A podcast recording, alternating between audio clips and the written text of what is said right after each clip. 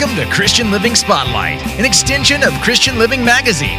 We invite you to join us as we take a deeper look into the stories and ministries highlighted in Christian Living Magazine. Welcome to Christian Living Spotlight. I'm Sandy Jones, the host of this show and publisher of Christian Living Magazine, a 501c3 nonprofit ministry. This show is made possible by a generous grant that we received so that we could come to you each week and take a deeper dive into the stories and ministries you'll find in Christian Living Magazine. This week, I'm joined by my co host, Steve Bertel. Hey, Steve. Hey, how's it going? Good, good. It's good. How are you? Good, good. That's yes, good. Uh, you you survived the snow that we had. Yeah. a little bit this morning, and It was it was worse over here. You know, Yeah. I come from Canyon County, and it was worse as I came over. Yeah. So I was like, "Wow, what happened here?" When we lived in Kuna, we always called it the Columbia effect because either we'd have nothing as we went out, and then over we'd cross Columbia, and then it'd get really bad, or we'd have nothing in Kuna, and we'd cross Columbia, and it'd be really bad. It's like crazy. So I don't know what the I don't know what the Canyon County effect. so hopefully is. we'll have a white Christmas. That would be sweet. I would love it. So we're pleased to have my friend Paula Barthelmess with Idaho COBS, or Idaho Community Outreach Behavioral Services, also known for being statewide anti-trafficking services, join us today.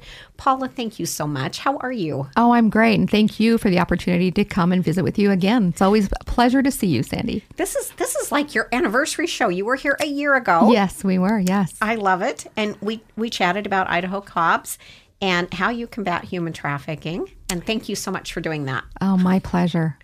So, Paula, uh, we're going to be talking obviously Yes. about human trafficking for people for for our listeners who may not be familiar with it. I guess give us a definition of what human trafficking is and why is it so prevalent around the country? Okay, absolutely. So, human trafficking, most people don't even understand what it looks like. Historically, it's been looked at as prostitution. And unfortunately, we know that 99% of the um, arena of prostitution is actually sex trafficking, human trafficking.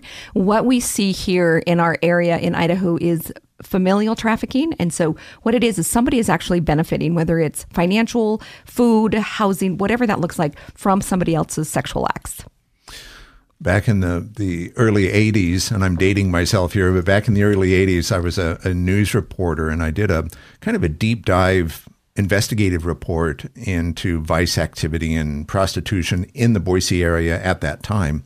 And a number of the detectives that I interviewed for that report um, consistently told me that, that Boise is kind of the hub of the, the wheel, kind of in the center of the wheel, because when you look look at the Northwest geographically, you've got Billings, Salt Lake, Winnemucca, Reno, Portland, Seattle, Coeur d'Alene that kind of form a circle around Boise.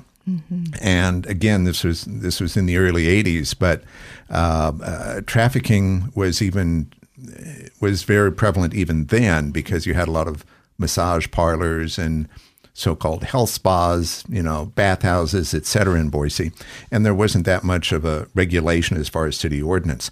So, what's the picture look like today? Is it that hmm. same hub of the wheel picture? So it really is, but it's kind of expanded out a little bit more. Um, people don't think that it's happening here in Boise because it's so hidden. Another one of the reasons is because most of the trafficking that's happening here in our Treasure Valley is uh, familial. So they're native people that are that actually live here. You know, they're of all ethnicities, so they're not necessarily brought in from other areas. We do have the trafficking belt, the I-84, where some girls are brought through and gone from Washington here, Montana, Oregon, and Nevada. Um, but for the most part, it's all right here. We do still see a lot of massage parlors. They don't like to be called massage parlors, but because of the lack of uh, legal jurisdiction over them, they open up quite frequently. And it's very difficult. I do know here in the Treasure Valley, they've actually had three busts on massage parlors in the past two years. Unfortunately, they've not been able to really um, uh, and do any kind of judicial issues with them. Yeah. They're kind of just let go because they can't find the stuff. Yeah. So you use the term familial. Oh, okay. And this is something you and I have talked about. And this is heartbreaking because you really mean that literally. It's, Absolutely. It's family. Yeah, absolutely. In Idaho right now, 85% of the trafficking is familial. So, familial is we're selling our own children, we're selling our own grandchildren, our own sibling sets, our own boyfriend, girlfriends. And actually, we've even had a few um, husband and wife. I've had wives that I've treated that um, have actually been sold by their husbands.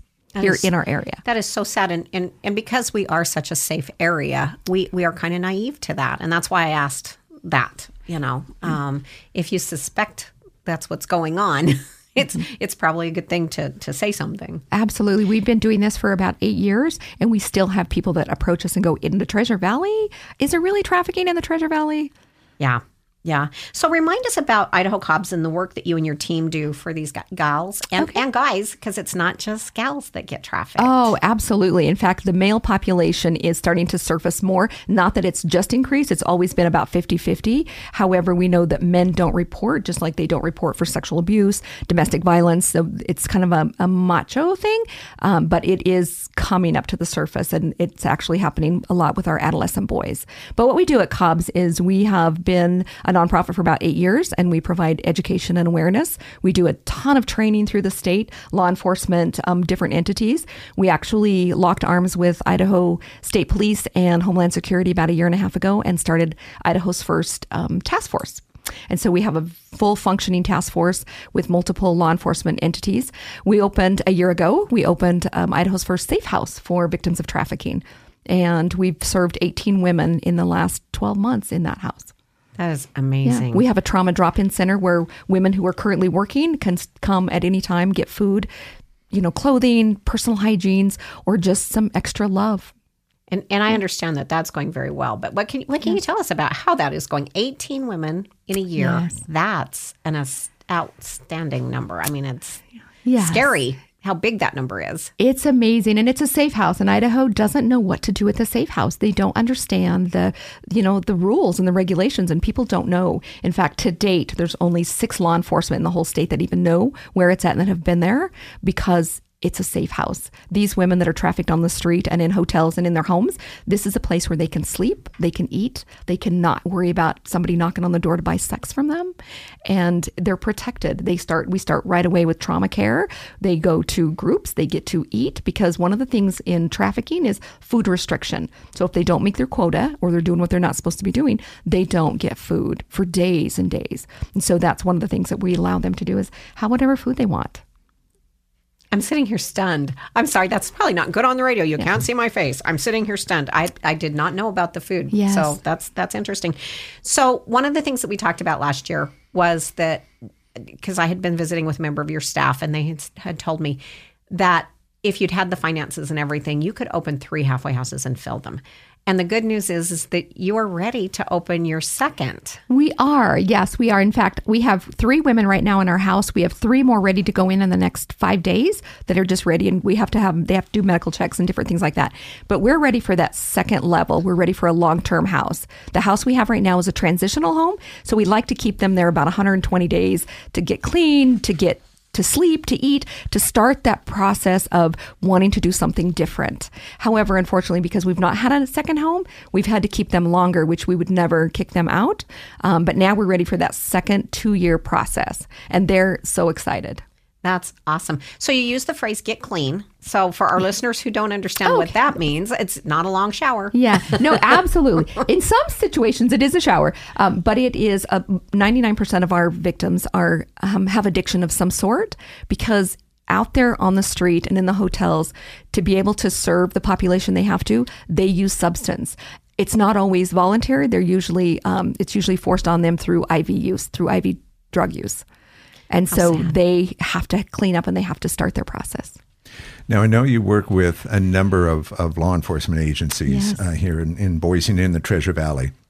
Uh, tell us about that relationship, first of all, and how it relates to uh, hotels and motels in the area. Okay, great. So here in Idaho, it's taken a long time for law enforcement of all different levels to understand that that they really need to rely on the NGO, which we're a non-governmental organization, because we're that we're that gap. We fill that gap. We're not law enforcement, and we know that these women and men and boys and girls have had such issues with law enforcement because of their the job that they're doing, and so we come in and we partner with them, and we actually I'm I'm usually their first contact, and I just love them, get to know them, let them know that I'm not law enforcement. And then at that point, law enforcement's able to get all the information that they need to at least start to look and try to get a hold of this these traffickers. Um, I have a great relationship with most of them. A lot of the detectives, they will I will go into the jail first, the adult jail and the, the detention center, and then I gather some information, build that rapport, and then bring them in. Now, as far as the the hotel and motel managers being trained what to look for, you know, any suspicious activity in any of the, the rooms of their of their facilities. But what can the average person do? Let's say, you know, I don't know, you're you're in the airport lobby, you know, and you notice what appears to be somebody being trafficked. Uh, what can the average person do, or what should they look for, first of all? And then um, how can they what do they safely need to do to help that person? Yeah, so that's a great question.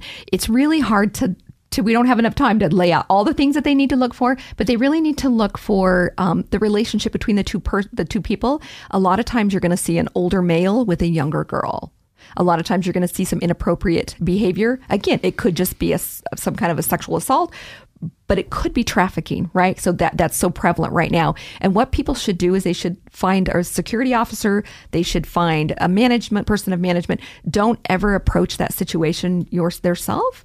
That is very dangerous and could put both them and the victim in danger, in further danger but definitely report it. Let yeah. somebody know non non emergency phone number for the law enforcement because as we train law enforcement, they're starting to really pick up more and more and more, and we've got more and more street patrols that'll call me and say, "Hey, Paula, there's really thing I had I did the street stop, and there's something that's just not quite right," and then we step in and do the interview.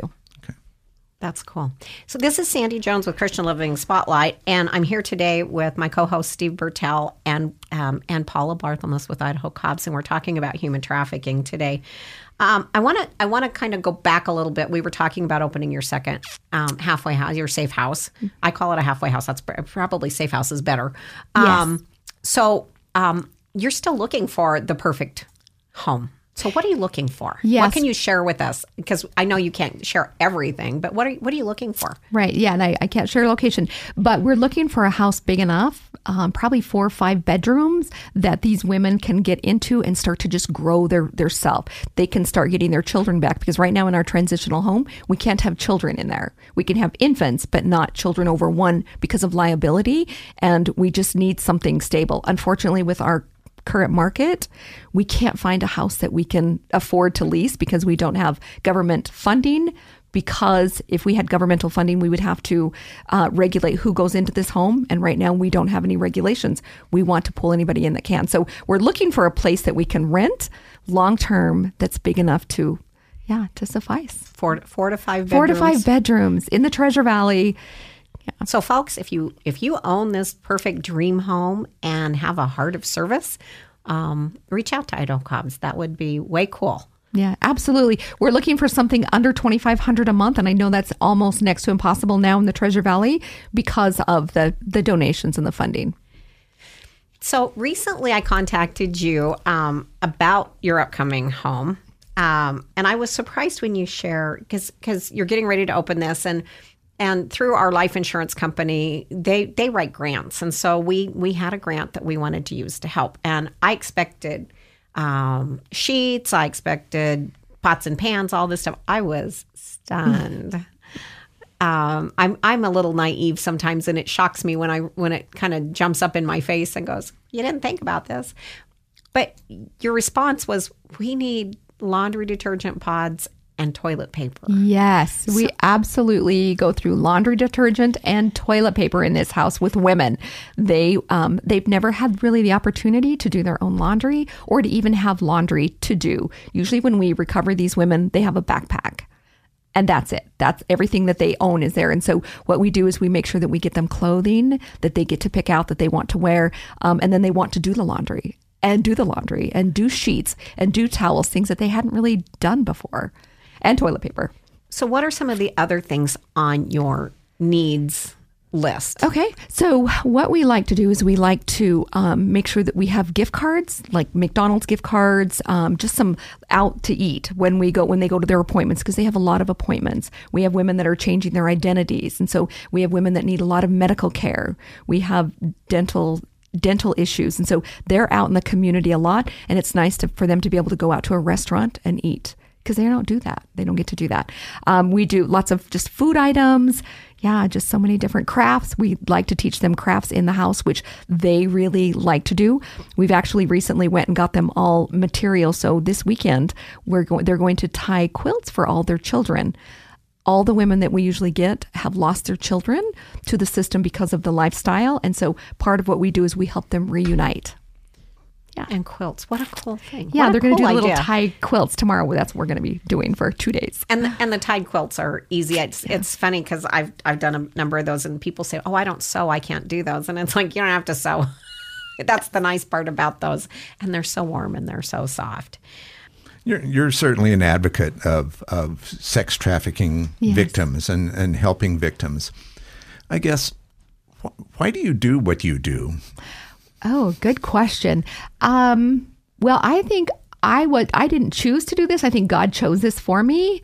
Um, I'm a trauma therapist, and I owned and operated a community mental health agency for years. And there was something that was happening with these therapists. We would everybody was reporting back that there was some kind of sexual deviance happening in Idaho. I didn't really know about domestic trafficking. I always thought trafficking was in the Asian countries and, and overseas. And so once I started looking at it further and communicating with a couple other entities around town, I was introduced to domestic trafficking. And then from there, God's like, this is it, Paula, this is where you go.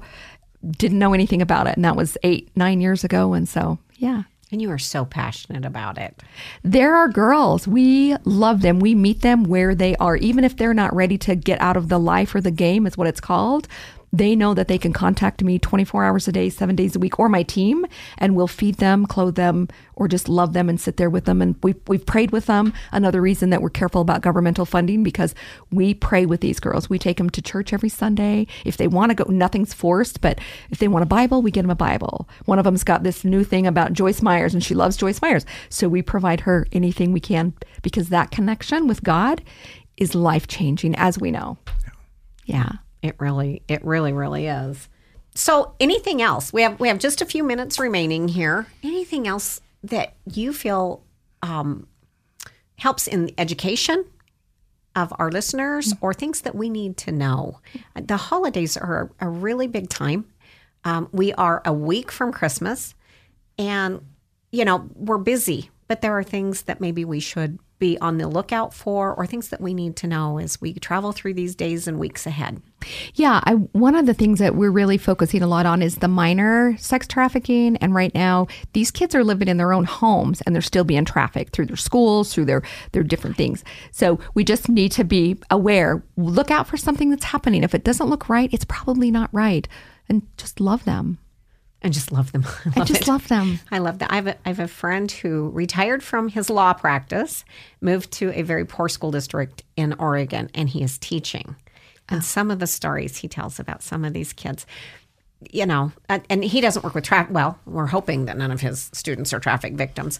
But one of the things that you and I have talked about over the years is um, because it is so often familial based, that these young people, these whatever aged men and women come to you they're they did not have a happy whole healthy lifestyle to begin with Right. 98% have had abuse neglect in their past, which is which is why we're really trying to get into more schools and we have been going into schools and we are shocked at the kids in the schools and the high schools that are acknowledging they know about trafficking and they're either connected to it or they know a friend that's been trafficked by their parents.